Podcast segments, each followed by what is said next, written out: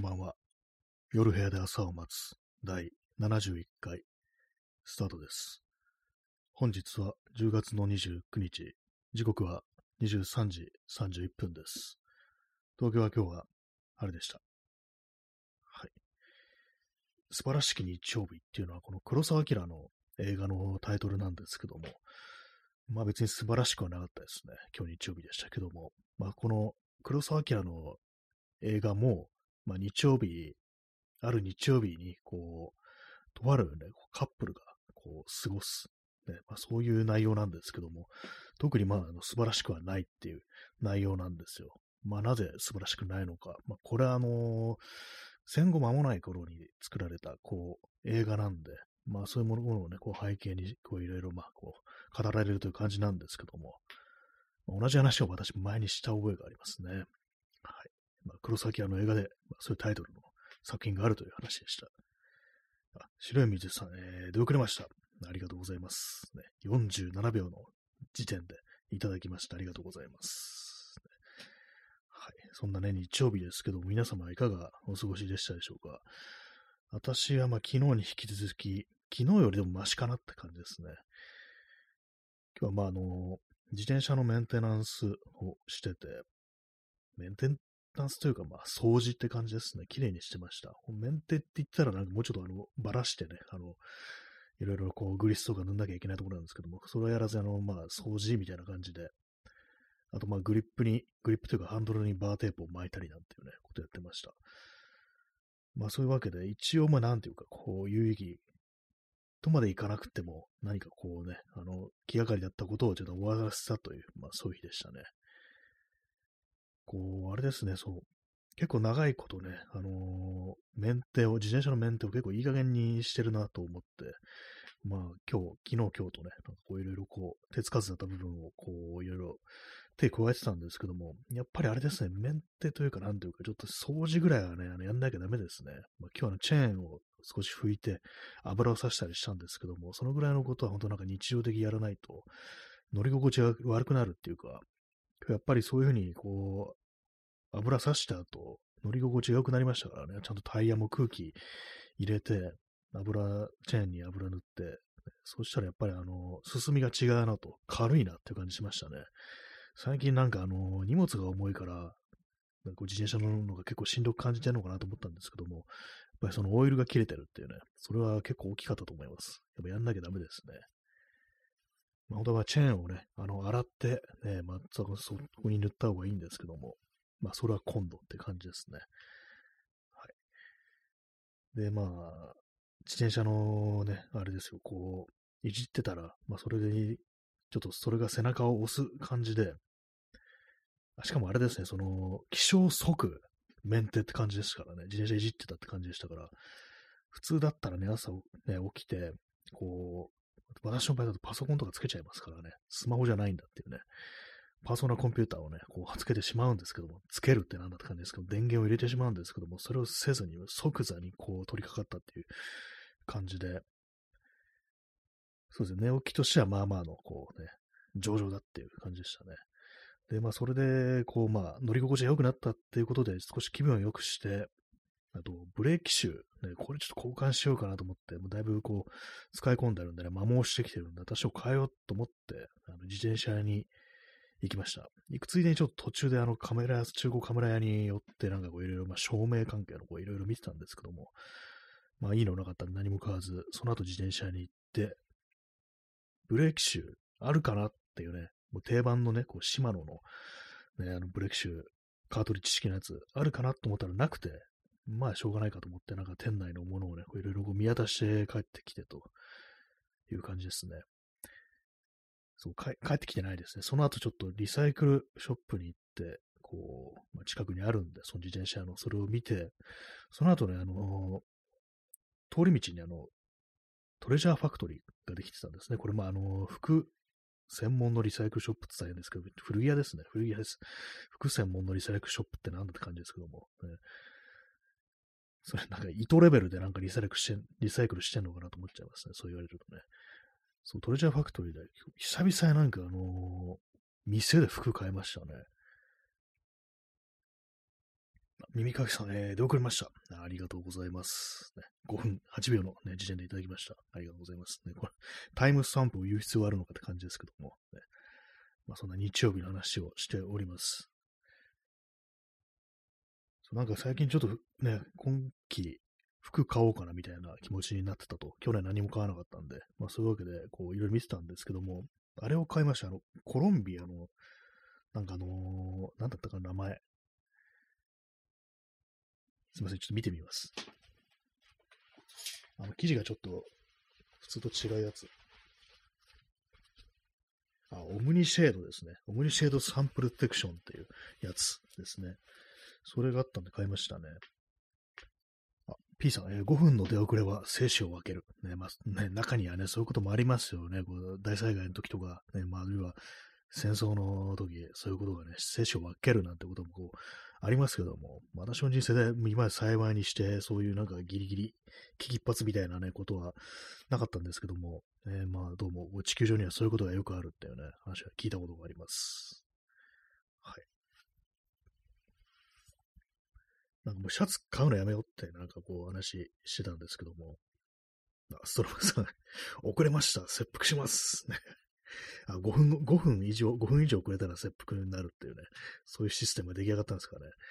めまあそうね江戸時代だったらまあそんなことももしかしたらあったかもしれないですよね。誰かのメンツを潰したとか、ね、こう決まり事約束事を守れなかった場合切腹するなんかそういうイメージがなんかこう、ね、昔の時代劇とかそういうものを見てるとなんかそういうイメージありますけどもね。些細な理由で、こうね、腹を切るっていうね。まあ、一番あるのはメンツを潰すっていうね。なんかそういうのがこう一番大きいですよね。まあ、その遅刻によってね、何か、何かしらこうね、誰かのメン、ね、顔を潰したとか、そういうことがあれば、普通に切腹なんてこともね、まあ、現代社会でもしかしたらあるかもしれないですよね。切腹じゃなくてもなんか首になるとかね、なんかこう、そういうことって、実はあったりするんじゃないかみたいなね、恐ろしい世の中です。ほんと侍とか言ってる場合じゃないぞっていう感じですよね。はい。そう。服の話に戻りますけども、シャツ一番上のね、止まんないんですよ。本当私、あの、今日いろいろなシャツをね、着てみました。あの、サイズの。ほぼ第一ボタンが止まらないっていう感じで、どんだけ首太くなってんだって感じのこと思ったんですけども、今回買ったそのコロンビアのシャツは ダブルエックスエル ですね。ダブルエックスエル でようやくその第一ボタン首、首の周りに指一本入るぐらいの、そのぐらいのゆとりができるって感じで、まあ他のなんかね、なんかラフ、ラルフローレンとかこういろいろあったんですけども、全部止まりません、あの第一ボタンが。ね、なんどうなってるんでしょうか、私の首は。ね、土の子なのかなっていうね。土の子はあの首じゃないですね、胴体ですね、太いのはね。だからなんかこう、できない、もうなんか物理的にその第一ボタンを止めるというね、あの着方ができないみたいになってましたけども、ダブルエックスエル においてそれが可能になったという感じですね。はい。まあでもなんかね、買ったらいいんですけど、なんかどういうふうに、どうなんだろうこれっていうね、機能的には申し分ないです。あの、サンシェード、サンプロテクション、あの、紫外線カットの機能がついており、まあなんか素材もあれですよ、こう、なんだかわかんないですけども、あのまあ、アウトドア系のね、こうシャツの素材ですよね。そういう感じのものなんで、まあ、使えるだろうと。このぐらいの季節ちょうどいいですね。今日みたいな天気、多分、ちょうどいいと思います。日はね、こう、ユーブイ カットできるし、まあ、一応、まあ、長袖でありっていうね、ことで、いいとは思うんですけど、デザインですよね。なんか別に、っていう感じのなんかデザインをしてるんですよね。しかもちょっと変わってて、あの、カーキとオリーブドラブのに色の切り返しっていうんですかね、こういうの。なんか表現が難しいんですけども、あの、襟部分がカーキ色で、襟部分と袖の、あの、まあ、腕の外側部分がカーキ色で、内側が、あの、あれなんですよ、あの、オリーブドラブっていうんですかね、あの緑っぽいやつ。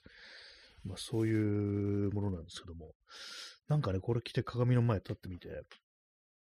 なんかよくわかんないなっていうことをね、ちょっと思ったんですよね。これを着て自分は何かこう気分が上がるんだろうか、みたいな。機能的には申し分ないけども、これを積極的に着たいかと言われると、嫌ではないけど、なんかよくわかんないな、みたいな感じで、まあでも一応買ってきました。何しろ安かったんでね、あのせんごひゃくえんぐらいだったんで、まあ買っておくか、みたいな感じでね、まあ消極的な買い物だったような気がするんですけども、はい。まあ一回、まあコロンビアだしなっていうね、私あの、上はあんま着ないんですけど、パンツをなんかコロンビアいくつか持ってて、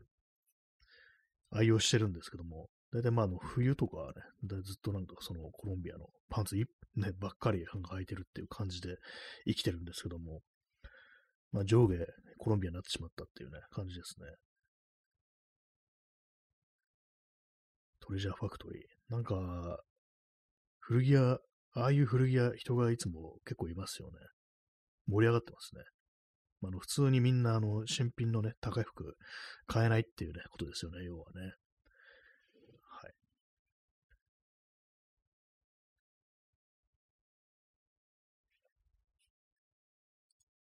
以上です。以上です。これで終わりかよって感じですけども、まあ、そんな感じで服を買ってしまいましたね。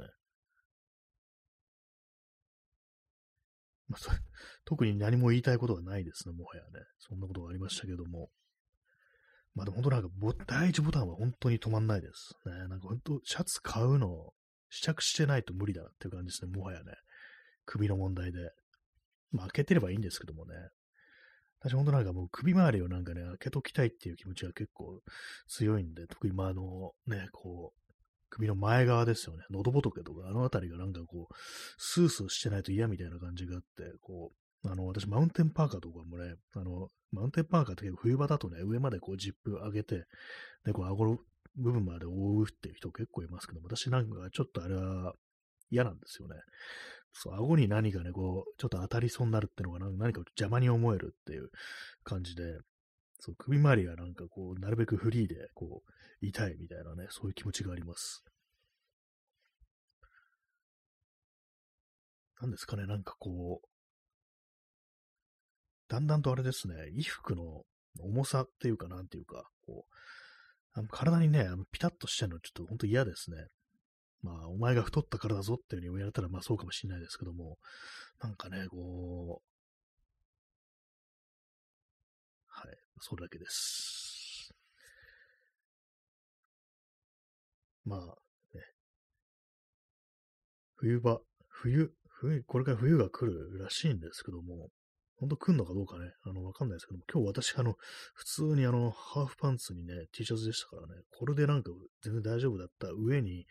しかも結構汗かいたっていうね、まあこれ自転車だったからっていうのもあると思うんですけども、本当なんかあのー、半袖で、年内半袖っていうのは本当なんか夢じゃな、夢っていうか、なくなってきた感じしますね。じゅういちがつのなんかだいいっ週は本当なんか今ぐらいのね、気温が、らしいんで、ね、なんかほんとこう、どうかしてるよっていうね、感じですね。カバーオールみたいなのも買おうかなと思って、ずっとなんかウォッチリストに入れてるのがあるんですけども、なんかね、これ買ってもなんか着る期間ってそんな長くないぞみたいなね、そんなことちょっと思っちゃったりするんですよね。もう今ま、今まで買ったやつでいいじゃんっていうね、なんかそんな、あの、コスパ悪いみたいな、なんか、一応嫌な考え方ですけど、そんなことをちょっとね、思ってしまいますね。なんか、服を着るのに、これが欲しいとか、デザインが好きだからっていうのが、なんか、あんまなくなってきましたね、もはやね。機能しか見てないみたいな感じで、まあ、そうなると今、手持ちのものでね、全部 OK になりますからね。はい。まあ、なんか、今日という日は素晴らしかったんでしょうか、何なんでしょうか、よくわかんないですね。釈然としない感じで、こう、買って帰ってきたっていうね。ただ本当なんかあの自転車はメンテした方がいいっていう、それはこう分かりました、ね。全然乗り心地違うっていうね、感じだったんで。にじゅうさんじよんじゅうごふんですね。まあ他に今日は何もないです、ね。今日はあの、昼寝もしましたね。そんなことやれてるのって感じだと思うんですけども、割と長めの、なんかあのさんじゅっぷん以上の昼寝は私は長いという、まあ、認識なんですけども、だいたいいつもなんか転がってもね、なんかにじゅっぷんぐらいで目が覚めてしまうっていう感じなんですけども、でも寝ないと元気がなくなるんで、良くないですね。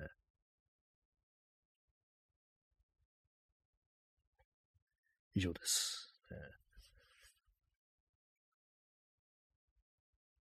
中古カメラ、カメラ屋に行ってなんかその照明をね、こう設置する、なんかこういろんなもの、ね、ちょっといいのあればって感じだったんですけども、やっぱりなんかないですね。まあ中古だけ探してるからっていうね、新品では高いですよ。ね、ああいう照明、スタジオのなんか着せてもらうやっぱすごく高いんだなと思いましたね。これただのパイプじゃんみたいなのが一万数千したりして、まあなんでかわからないんですけども、まあ耐久性だとか、ね、まあ、まあ、ああいうの、まあ、安心感というか、なんというか、こうね、あの、安全じゃないといけないですからね、そもそもね、重いもんぶら下げるってなったら、ね、こう、ちゃんとしないといけないんでね。まあ、お姉さん、えー、素晴らしい、ね。ありがとうございます。バラがね、なんかこう、キラキラした目で、こう、微笑んだるという感じの、ね、ギフトいただきました。ありがとうございます。バラと、ね、バラにかかってるって感じでね。今日のタイトル、素晴らしき日曜日にふさわしいギフト、ありがとうございます。ね、お姉さん、久々、久々ですね。ありがとうございます。素晴らしかった。皆さんの素晴らしかった日曜日、何でしょうか。日曜日よりなんか土曜日の方がなんかこうね、あれですけども、日曜日が素晴らしい。まあそのさっき言ったね、黒澤明のね、こう素晴らしき日曜日ってタイ、ね、タイトル、まあこれはですよ、あれなんで土曜日じゃないのかって言われると、まああの休みが日曜日しかなかったんでしょうね、その頃はね。まあ戦後間もない頃ですからね。まあでも土曜もなんか半丼といってね、なんかこうね、午前中で仕事終わりだから、まあ、学校とかも終わりだから、ね、その後解放されるってことで、まあ、あれですよね、こう、土曜日、素晴らしき土曜日でもいいんだろう、いいはずなんですけども、ね、日曜日、ね、こう、まあ何言ってんのかわかんないですけども、ハンドンのドンってなんか確かオランダ語だったような気がしますね。私どっかでなんかこう前にネットでね、なんかこう聞いたんですけども、ハンドン、ね、まあ、私の日曜日はそんなところでした、ね。大したことは起きてないですけども、ね。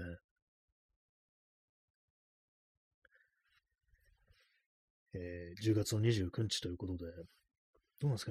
昨日、今日と、なんかあのー、ハロウィンみたいなのはどうだったんですかね。なんかこう、さっきちょろっとあのー、ツイッターとかで検索してみたら、なんかあのー、渋谷は、あのー、取り締まりっていうか、あの酒とか飲んじゃいけないし、なんかあの、こう、あれですよね、こう、溜まっちゃいけないっていうね、溜まっちゃいけないわけじゃないのかな、あの、その、ハチ公周りとか入れなくなってるっていう、まあ、そういうのがあるんで、なんか歌舞伎町の方に人が行ってるみたいなね、そんなニュースがちらっと流れてきて、で、まあ、主力、主力って言い方変ですけども、外国人観光客、外国人が多いっていうね、まあ、ハロウィンだからっていうのはありますけども、どうもそうらしいですね。まあでもなんかその変な事件みたいな暴力沙汰みたいなまあないんじゃないかなというね感じですね。えー、P さん、えー、時間を知らせる空砲の音、ドン説。あ、そういうのはあるんですか。えー、空砲、半ドン。ね、昔はなんかの正午にドンってなんか空砲ね、やってたんですかね。なんかこう戦争中でしょうか。えー昔はね、あの、江戸時代はなんか鐘で、鐘を鳴らしてたって言いますからね。定期的に時間を知らせる。えー、今もなんかね、まあ時間はわかりますけども、時報的なものなんかありますよね、こう。音鳴りますよね。なんかメロディーが流れてきますよね。ああいうのがいろんなとこありますけども。まあ東京だとその区ごとによって違うのかな。なんかそういう印象ありますね。えー、耳かきさん、えー、ハロウィンの時、東横キッズたちはどうしてるのか気になりました。ああ、そうですね。あの、ね、東横のあそこにいる人たちはどうなってるんでしょうか。私、この間ちょっと通ったんですけども、あの壁、壁際にね、なんかあのー、結構座り込んで、こう、なんかね、音楽とか鳴らしながら、こう、滞在、滞在してるというか、たむろしてるね、こう、人たちいましたけれども、なんか逆にハロウィンで、大騒ぎっていうイメージじゃ、こう、あんまないですよね。もうなんかもうちょっとあの、辛そうな感じっていうか、ねえ、どうなってるんですかね。まあ行ってみりゃよかったんですけども、ね。まあ今からね、行こうと思えば行けるぞって感じでね。たまに私こういうこと考えるんですけども、まあ、これがね、ほんとなんかあのー、何十キロ、何百キロはない、何十キロだといけるか、普通に。何百キロとか離れたらいけないけれども、でも考えてみたら、自分がね、こう、行こうという気持ちになりさえすれば、行けるんだよなっていうね、絶対行きたくないんですけども、めんどくさいから。たまにそんなこと考えて、もし行ったらどうなるだろうっていうね、自分の気持ちみたいなものに何か変化が出てくるかなっていうね、なんかいろんなことめんどくさから自分の考えたりするんですけど、まあ、普通に行かないですね。でも行こうと思えば今行ってね、今行ける、行けるんですよ。ね。気持ち一つで最高の夜になるんだぞ的な、なんかそういう感じですかね。よくわかんないですけども。まあ、なんかそういう変なことを考えるときありますね。にじゅうさんじごじゅういっぷんの、ね、こう新宿に急に行くっていうね。あ、耳かきさん、えー、弦のコスプレしていきましょう。あれですかね、裸足の弦の、ね、中岡弦のコスプレで。難しいですね、これね。まあ、あの、服装、あの、まずあの帽子をね、なんかあの、消防士の帽子らしいですね。あれなんかね、こう、帽子をかぶってね、あのー、なんか、紺色だか黒色だからのね、なんかあのー、ちょっとあの、ズタボロになってね、裾とか、あの、ね、破れてるような半ズボンと、ね、ジャケット、ね、あれを着ていくっていうね、なかなかちょっと難易度が高いですけども、その衣装を準備するのがなんかちょっと難しいですね。今、今できるコスプレって何なんですかね。手持ちのなんかね、今周りにあるものにできそうなコスプレ。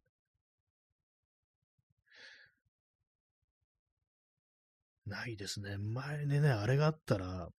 あの、エムろくじゅうご っていうあのミリタリージャケット、あれ持ってたんですけども、まあ、売っちゃってないんですけども、あれがあったらね、あのタクシードライバーのロバート・デ・ニーロのコスプレはできたかもしれないです。あれにね、普通にジーパン履いて、ね、こう行けばいいというね。あと、あそうモヒカンにするっていうね、モヒカンもまあできますからね、私バリカン持ってますからね、やろうと思えば、今いきなりこうね、バリカンでビーってやってこうね、モヒカンにするってことも可能ですからね。それだったら、まあ、あのジャケットがあればできたんですけどもね。あ、耳かきさん、えー、井の頭五郎とか、井の頭五郎あれですね、あの、基本的にあの、ね、ジャケットスタイル、スーツスタイルですよね、井の頭五郎。私、スーツね、今ね、あの、太って着れないっていうね、もうそういう、こう、悲惨な状態にあるので、井の頭五郎ちょっとできないんですよね。井の頭五郎も、が、あの、スーツじゃないとき、多分なかったと思うんですよ。私が見た限り、ね。常にまあそのジャケットを着てるってスタイルだったんで、私はちょっと今の井の頭五郎はちょっとできないですね。えー、ストロムさん、えー、レールで出てくる銃も、あ、そうですね、カーテンレールで作ったやつですね。銃、あ、銃がないですね。私、あの、ショットガンしかないんで、今、ショットガンしかないんでって、なんか、あれですけども、まああの、エアガンですけども、手持ちのね、銃がそれしかないんで、ちょっと難しいですね。あの、ショットガンがあって、まあ、その エムろくじゅうご があれば、ちょっと色が違いますけども、ターミネーターのね、一作目の、ね、あの、シュワルツェネッガーのコスプレできたかもしれないですね。あれ確かその エムろくじゅうご 的な、あの、ジャケットにね、なんかあの、あれですよね、ビル・パクストンでしたっけ、あの、あのチンピラみたいな、パンクスみたいなのを、こうね、あの、ターミネーターが服を奪う奴ら、ね、だったと思うんですけども、なんかチェーンみたいなのがついてましたからね、あれね、服にね。チェーンがちょっとないですね。なかなかこう、精度を高くするとちょっと難しいところがありますね。まあ、この際、地味ハロウィンっていうのはちょっとね、あの、抜きにしてね、ちゃんとできるコスプレって考えてますけども。えー、P さん、えー、日本国総理大臣マスクをかぶって神様気分人間コスプレ。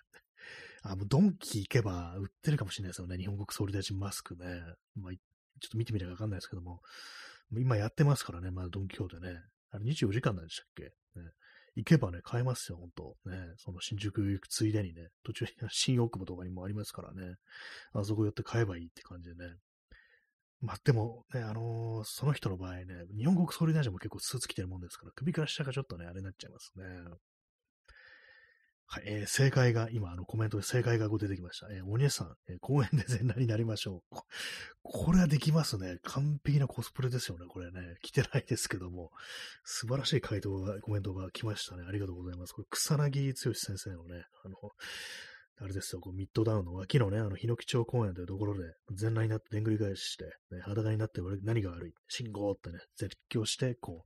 う、捕まったというね、このコスプレはできますね、これ。か完全にね、あの、寸分た、寸分たがわずね、あの、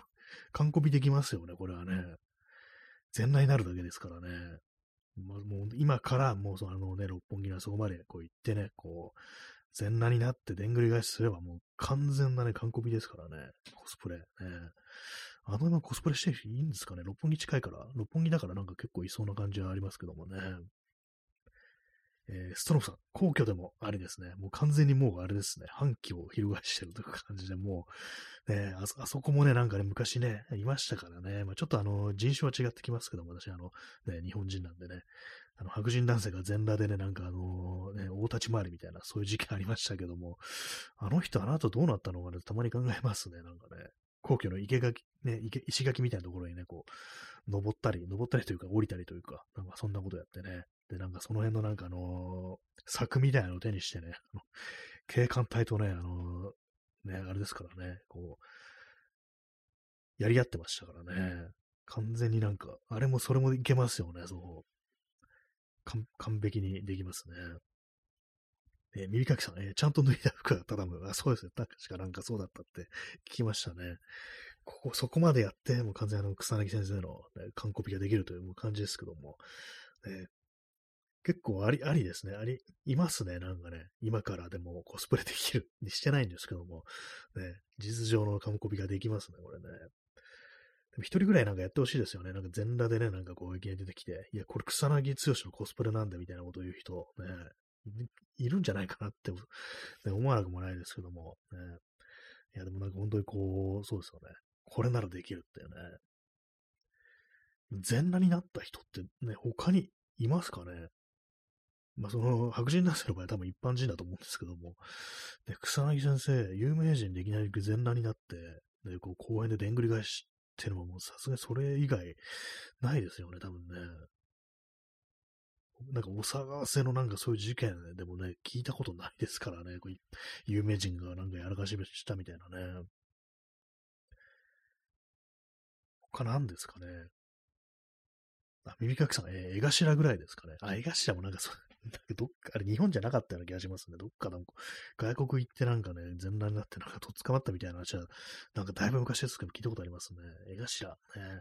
江頭のあの黒いタイツさえあればね、できるんで、私今一応そうですね、江頭の真似はできますね、コスプレできますね。一応、古用の黒いタイツみたいなのあるんで、それをはい、それを履いてね、なんかこう、行けば、こう、OK だって感じで、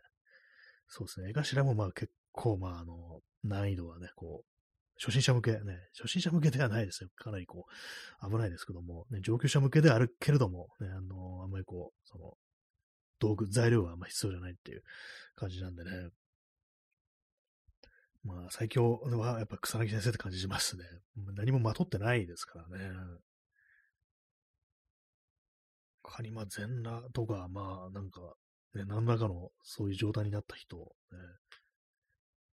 なんかあの、藤谷美和子っていう人が、なんかよくわかんないこと言って、皇居を、なんか入り口のところになんかこう行って、なんか行ったみたいな、あんまよく覚えてないんですけど、ありましたけども、ちょっと服装はわからないんでね、あの、その、動きだけがなんかやばいっていうね、そういう感じなんで、これはちょっと違ってきますけども、えー、かなんですかね、今できるコスプレね。部屋の中ちょっと見渡しても、ないですね。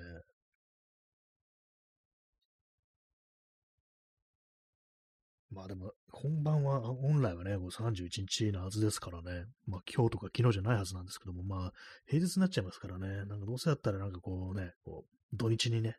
当たってね、なんか、えらいことになってほしかったみたいな感じもありますけどもね。あ、耳かきさん、金田とか、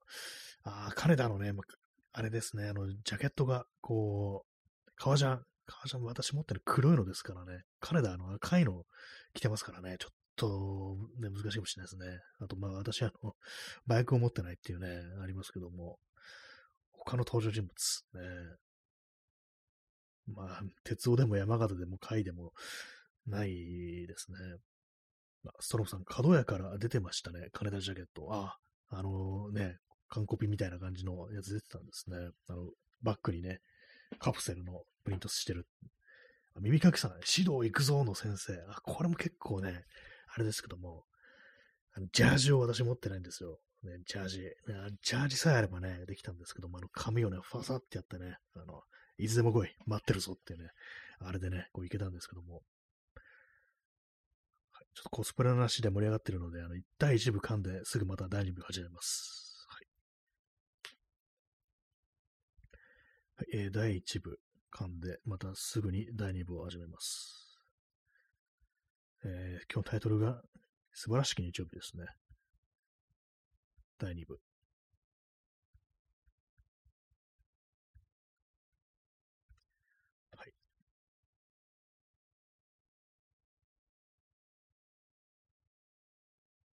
えー、だいに部、ね、開始でございます。本日は、あもうあれですね。ああ、もうつっちゃいましたけども、えー、じゅうがつのさんじゅうにちになっちゃいましたね。えー、れいじいっぷんです。はい、あ、耳かきさん、おつおつのおつです。ありがとうございます。いただきました、ギフト。はい。そういうわけで、だいに部、ね、開始しておりますけども、コスプレのね、話をしていましたね。していましたねって、まあ、ほんと数秒前ですけども、ね、他に何ができるかっていうね、まあ、地味ハロウィンっていうのがなんかこうありますけども、なんなんですか、もうちょっとなんかあのニュアンスみたいなの私よくわかんなくって、ね、これは地味ハロウィンだとか、これは地味ハロウィンじゃないみたいな、なんかそういうこと結構言ってる人いますけども、ね、これは滑ってるとかね、なんかこういろいろありますけども、なんなんですかね、もともとのあれネタがなんか、なんかデイリーポータル Z なんですかね、あれはね。最初のニュアンスってものは私ちょっと見たことないのでわかんないんですけども、なんかね、こう、なんかフィクションとか映画とかね、なんか漫画とかアニメの、まあ地味って、あの、主役レベルじゃない、ほんとなんかあの、見切れてる人とかモブとかね、なんかそういうののなんかあの、コスプレってことなのかなと思ったんですけども、結構なんかあの、一般のね、あの人たちっていうか、こう、まあ、普段の生活の中でこういうのあるよね的な感じの、なんかこういう人 見, 見かけるよね的な感じをね、なんかそういう人の格好をするみたいなものだったりして、どっちなのかちょっとよくわからないんですけども、結構この手のね、このネタで私は思い出すのが、あの、こちら葛飾区亀有公園前発出所っていうね、漫画で出てきたネタで、これあの、ガレージキットっていうね、まあその、まあ、フィギュアの自主制作みたいな、まあそういう、まあ、ちょっとざっくり言いますけども、そういう世界があり、そこでね、こんなものを作ったんですみたいなね、ことをその両津がこうやって見せられるんですけども、なんだこれこんなキャラ見たことないぞって言うんですよね。で、聞いてみたら、その、ゴルゴじゅうさんのラオスの騎士というね、エピソードに出てくるバーテンのフィギュアっていうね、目をあの、私そのラオスの騎士読んでみたことあるんですけども、ゴルゴじゅうさんの、本当になんかね、一コマだけなんか登場してるみたいな、レベルの、その、バーテンダーのね、こう、キャラクターがいるんですけども、多分セリフもなかったと思いますよ。まあそういうね、まあある意味あれ、地味ガレージキットっていうね、感じだと思うんですけども、ああいうニュアンスなのかなと思ったんですけども、どうなんですかね、なんか実際の地味ハロウィンね。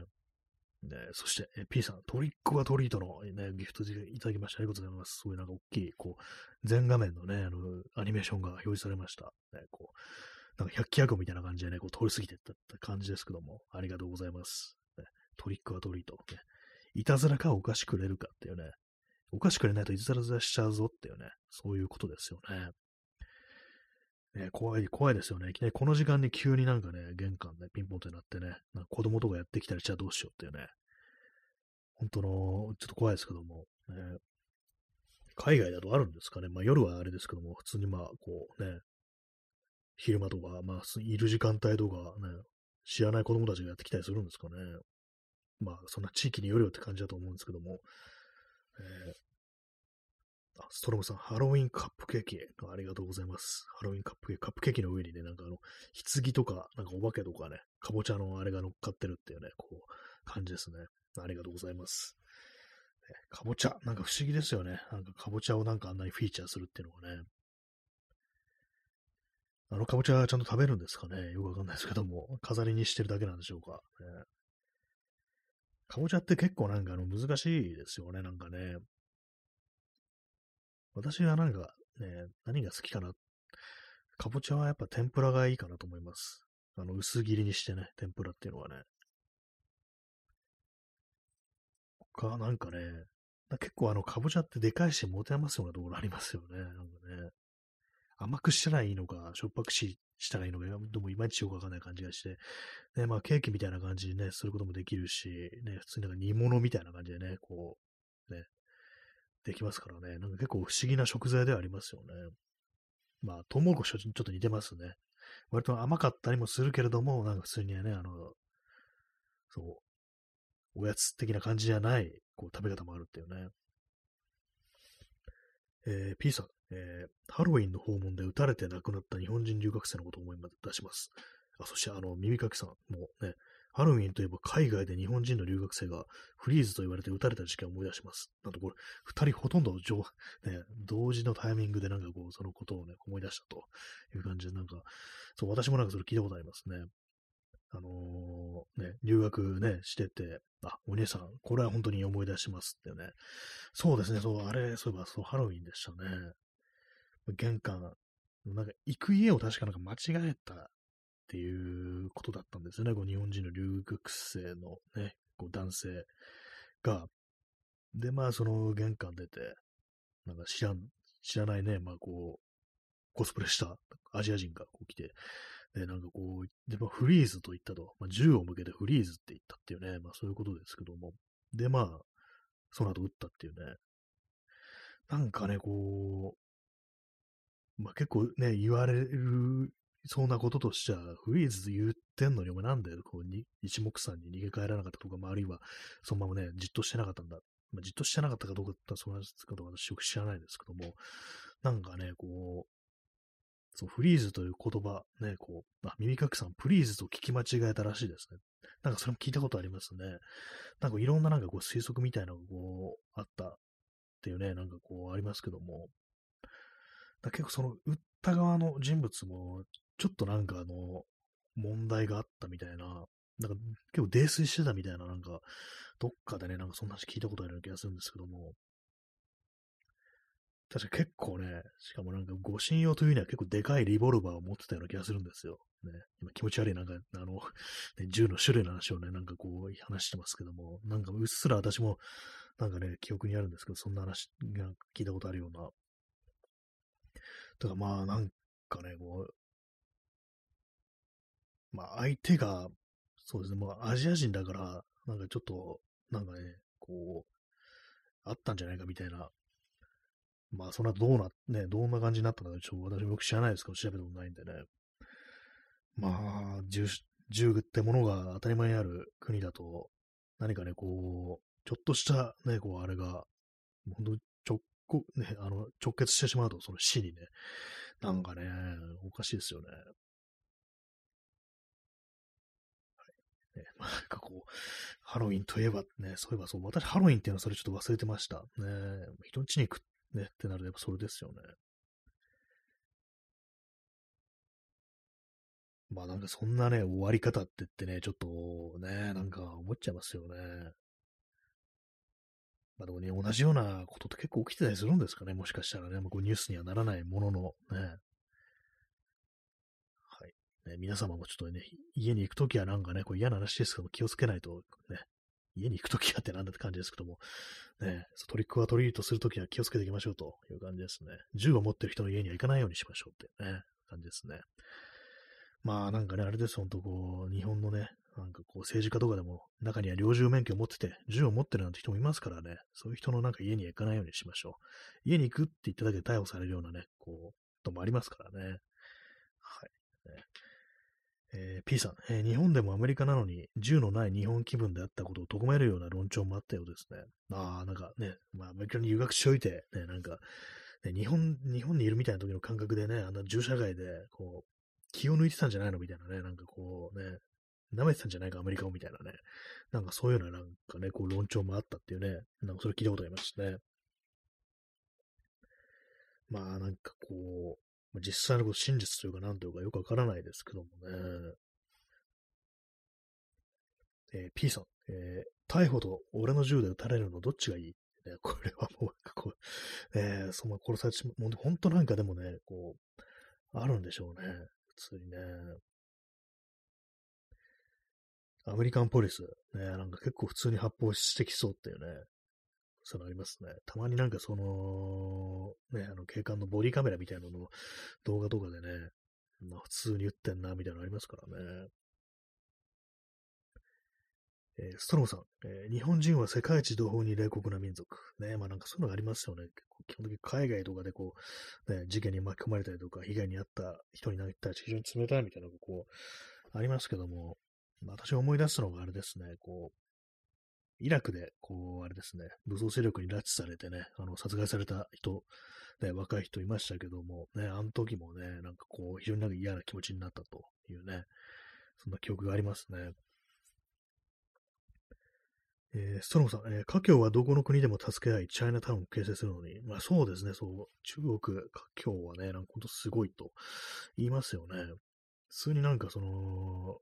ね、あれですよね。確か、ニューヨークとかでは、あの、英語を喋れなくっても生きていけるぐらいのなんかそういうね、こう、あれが形成されてると、ね、経済圏みたいなのがね、まあその中国だけでこう、向こうでしも仕事できる、まあ中国人社会で仕事ができるなんていうね、なんかそういうのがあるっていうね。だから普通になんかね、こう、道端とかで、まあこっちがあの、アジア人だから中国人だと思われて、こう話しかけられるけども、おじいちゃんとかに話しかけられて、で、まあ、向こうがなんか、なんだ、ね、お前中国語喋れないのかみたいな感じで、でもこっち英語で返すと、英語わからないっていうね、なんかそういうことがあるなんて話を聞いたことありますけども、で、まあ、そんな感じでね、こう、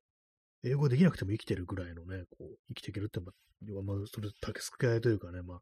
互助がね、形成されるというね、ことなのに、ね、日本はまあそういうのがないっていうね、ことですよね。えー、P さん、アレスト・オア・シュート。ね、まあ、トリックはトリートじ ゃ, じゃなくて、アレスト・オア・シュート。ね、まあ、一応、踏めてるって感じですね。踏めてる踏めてんの踏めてないのかなよくわかんないですけども。ね、もうそうなっちゃいますよね。トリックはトリートがアレスト・オア・シュートな、シュ、シュートじゃないや、シュートになっちゃうっていうね、中社会では。あ、三浦さん、えー、高田さんでしたっけ？そうですね、そう、高田翔生さんっていうね、こう、人でね、なんかこう、あれもなんかね、嫌な話でしたけども、その、殺害のね、場面のなんか、その、動画みたいなのをね、あの、武装勢力がなんかね、撮っててっていうね、そういうのありましたけども、ね、なんか私もなんか聞いたことありますよ。なんかそれ見たことあるっていう話とかをね、なんか聞いて。まあでもなんか同胞にね、同胞に冷たかったですよね、非常にね。その時の感覚として。そあのー、藤原信也っていうね、写真が、この放送何回も藤原信也の話しますね。藤原信也が、なんかその著作でね、本でね、なんかこう書いた、ブログだったかな、どっちか忘れますけど、書いたんですけども、あの時、あのー、日本の総理大臣が小泉純一郎で、で、まあ、その時にね、まあ、そういう感じでこう、日本人が拉致されて、そういうことになってると。でも、犯行声明のビデオみたいなのも出てるってことで、まあ、それに対して、まあ、小泉純一郎が、なんていうか、記者会見というか、なんというか、まあ、その会見みたいなのをやって、で、その時に、まあ、あの、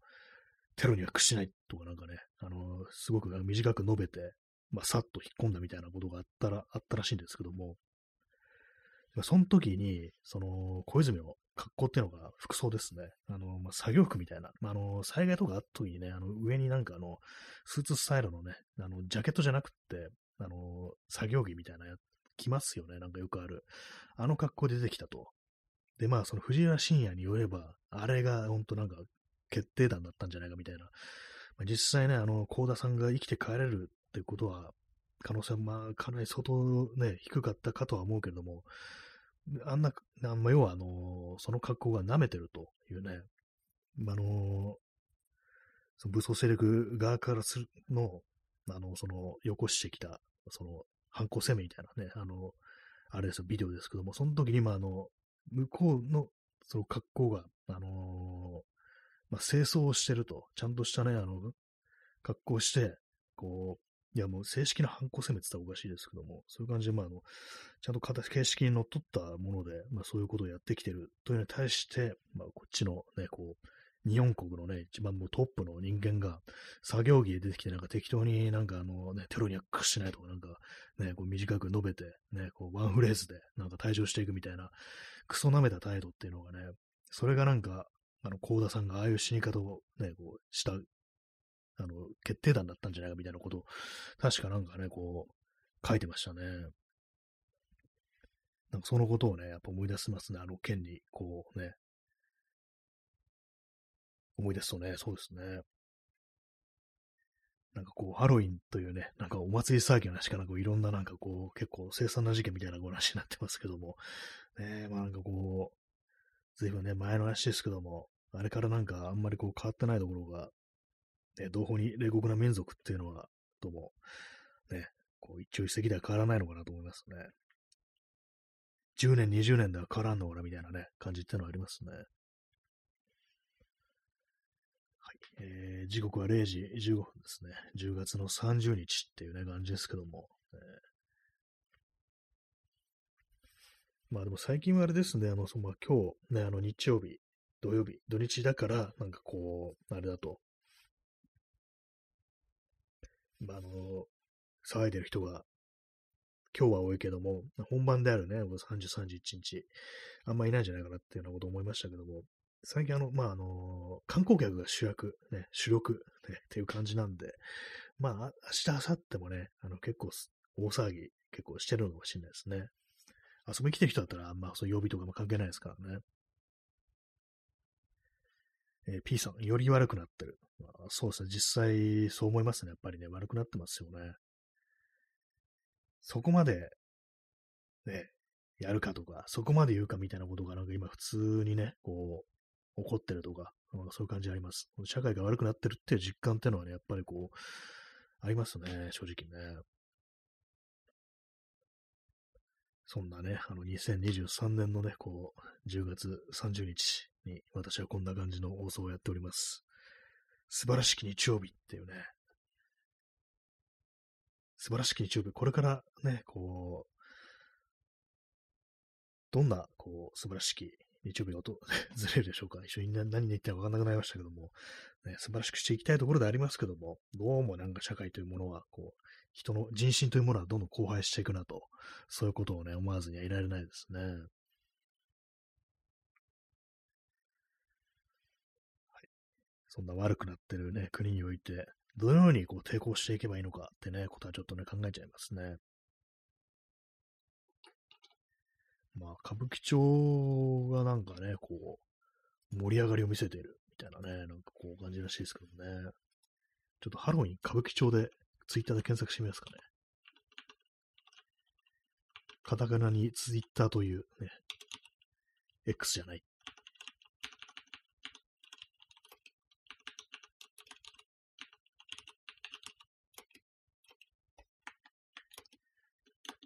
歌舞伎の街、ね、変な名前ですね。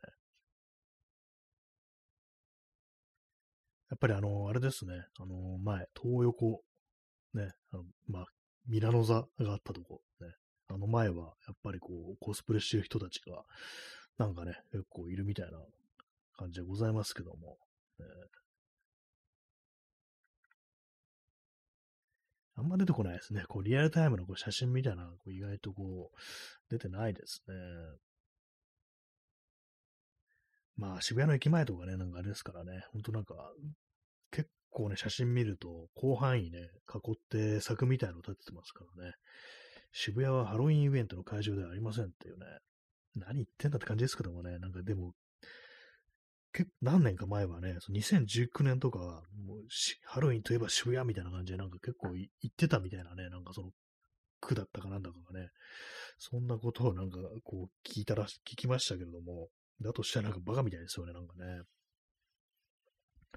えー、P さん、新宿は東横、横浜はビブ横。あ、ビブ横、ビブ、ビブレですかね。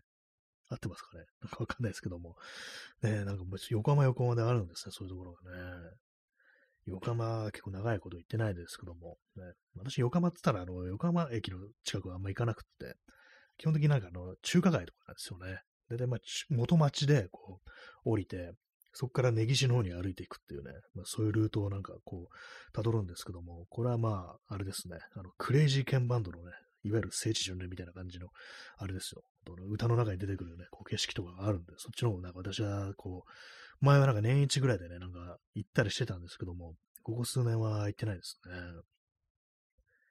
え、右垣さん、えー、ディージェー ポリスとか出勤し、出動してたのに、ね、なんかありましたよね、ディージェー ポリスね、なんか、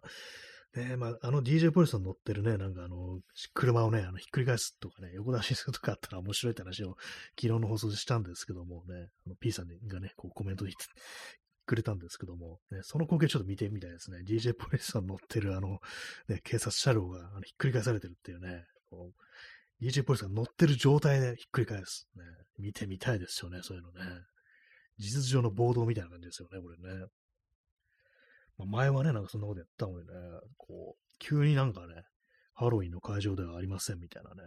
お前何言ってるんだみたいなことでちょっと思いますよね。あんだけなんかこう、いろいろね、なんかこう、ごちゃごちゃ言ってたのにって感じですけどもね。まあでもなんか、渋谷駅ね、なんか駅前なんかすごいわーっと人が出るっていうのは結構前からありますよね。いつからなんですかね。私自分の撮った写真でじゅうねんまえのやつをなんかこう、昨日見てたんですけども、じゅうねんまえの大晦日に私渋谷の駅前まで行ってて、そしたら結構ね、人やっぱ集まってましたからね。まあ、お祭り騒ぎってことでもなかったかな。あまあ、とにかくまあ人がとにかくたくさんいるっていう感じだったんですよね。だからワールドカップとか、まあ、そういうスポーツのイベントがあると、なんかあの、スクランブル交差点で、なんか大騒ぎする人がこう出てくるみたいな、そういう風になって、まあ、その流れでハロウィンとかもっていうね、感じだったような、こう、気がするんで、ねえ、なんだったんですかね。ワールドカップっていうのもなんか前にやったのがいつだったのかちょっとよく覚えてないんですけども、ね、確かそういうイメージがありますね。大きなイベントがあるとあそこ夏が来るっていうね。そこでやってるわけじゃないのに、あそこに来て騒ぐっていうね。まあちょっと不思議な感じありますけども。まあでもなんかね、お祭りごとっていうのは分散したらね、あのー、面白くないっていうか、やっぱうわーっと人が集まってこそってのがあるんですけども、集まりすぎてちょっと危ないですからね、ほんと、それこそ、ね、去年だったかな、イテウォンの、ね、なんかあの、ドミノ倒し、将棋倒しか、ドミノでも将棋でもどっちもいいですけども、ね、ああいうことで、まあ、死傷者が出るなんてことになったらね、あれですからね。まあでも渋谷なんかたまにすごい人多いですからね。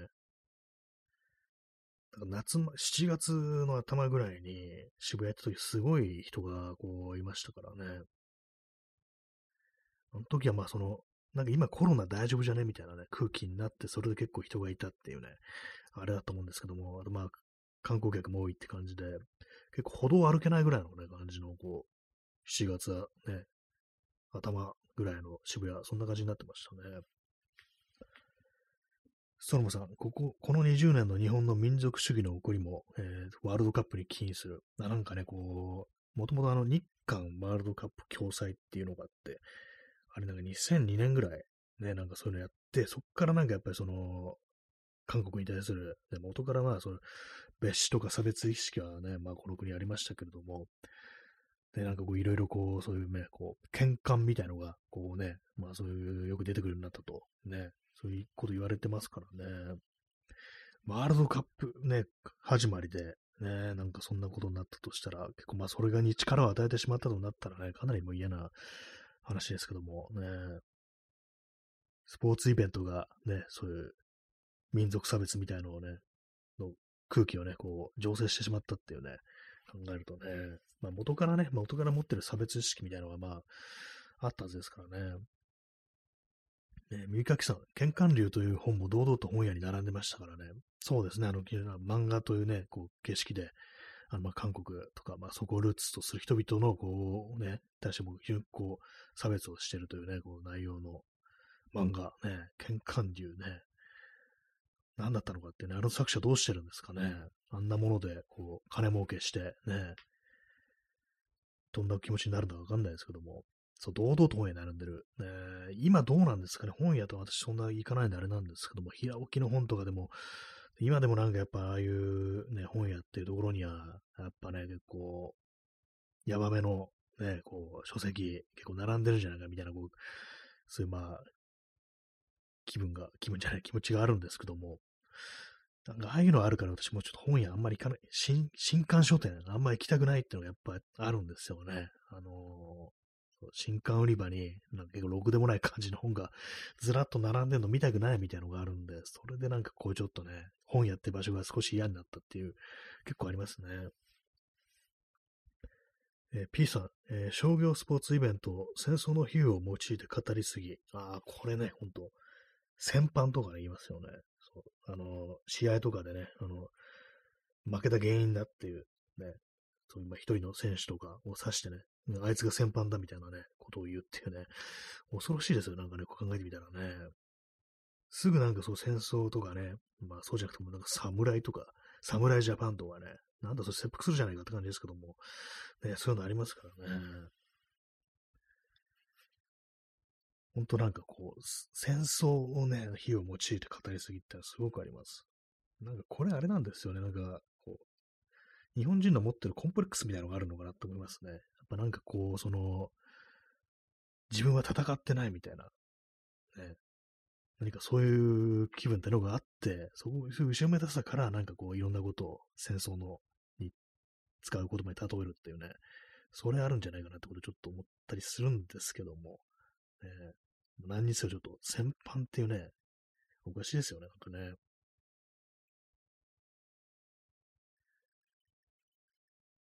えー、れいじにじゅうろっぷんです。やっぱりなんかこう、大きなイベントだとかそういうものってのは、どうもなんかあれですね、単に盛り上がるだとかね、こう、そういうことの裏で、なんかね、やっぱこう、同じぐらいか、それ以上になんか嫌なことが起こってるなっていう感じありますね。あ、耳かきさん、えー、イベントで買った同人誌やグッズを戦利品という風潮。なんかありますね、これね。なんで戦利品って言うんですかね、あれね。戦利品っていうとなんか、ね、それこそあの、戦場でなんかね、略奪したみたいななんかニュアンスとかね、こう、感じありますよね、なんかね。戦利品。ね、奪ったっていうね、ことに近いですからね、基本的にね。戦利品って言うとね、なんでああいう言い方が結構ね、当たり前だったのが結構謎な感じしますけどもね。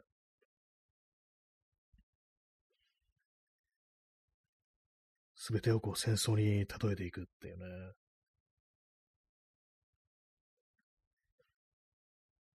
同人誌やグッズってね、戦利品ってなんかかなりおかしい気がしますよね。こうソロモさん、すべてを戦争へ。ね、まあそういうところから、なんかこうね、あの、ハードルを下げて、ね、最終的にはこう、ね、やっていくという、戦争のに動員していくっていうね、すべてのことを戦争に動員していくっていう感じになるんですかね。耳かきさん、えー、多分頑張って勝ち取ったみたいなニュアンスですかね。そうですね、なんかね、結構そのコミケみたいなイベント、同時にってなると、まあ、ね、並んでとか、ね、こう、ね、そういうニュアンスですよね。頑張ってるっていう感じはやっぱありますよね。普通にまあ、買えるもんだと戦利品とかやらないですからね。ああいうね、こう、自分の能動的なムーブみたいなものが必要になるところは、ね、戦利品っていう言葉が出てくるっていう感じですかね。同人誌、ね、コミケ、どうなんでしょうか、ね、私、昔ね、なんかあのー、友人が、こう、急になんか電話かけてきて、ちょっと話あるんだけどさ、うち来てくんないって言われて、え、なんだ な, なんかこう、なんかあったのか、金貸してくれとかそういう話じゃないだろうなと思って行ったら、コミケ行かないっていう言われたことあっ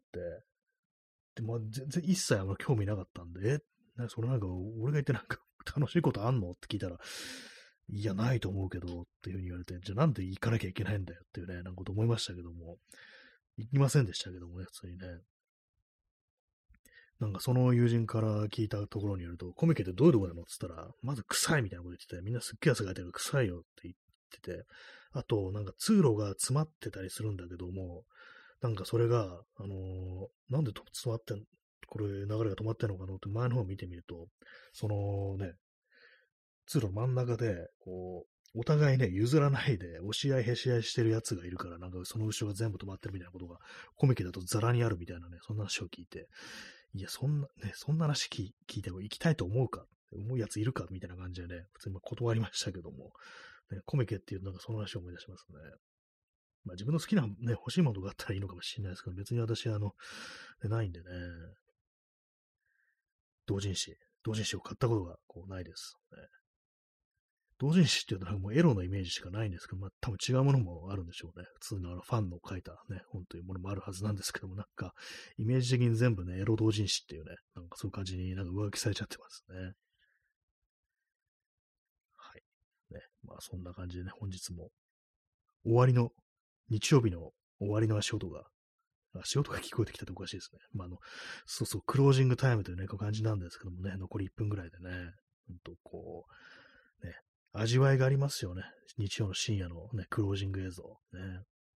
まあ、耳かきさん、えー、同人誌はもともとは昔の小説家たちが出してましたからね。そうですね。よく考えてそうなんですよね。あの正当なあの出版のあれに載ってないっていうだけであって、ね、みんなでこう集まってこう本を出そうっていうね、そういうあれでしたからね。それこそ同人誌っていうね、有名な作品もね、同人誌でしかこうね、最初出てなかったってものがね、たくさんありますからね、文学ってね。今なぜか僕エロのイメージっていうね、不思議ですけどもね。ストロムさん、あとさんじゅうびょうの命。ね、もう今日はもうそうですね。今日というかなんていうか、ね、こう、日曜日のね、あの命。ね、もうあともうにじゅうびょうも切りましたけども、あ、耳かきさんね、お疲れ様。ありがとうございます。お茶いただきました。今日はあの水一切飲まないでやってるんでね、ちょうど欲しかったところです。ありがとうございます。まあそういうわけで私はまあなんかよくわかんない日曜だったなという感じで、まあそうそう終わりたいと思います。それでは、さようなら。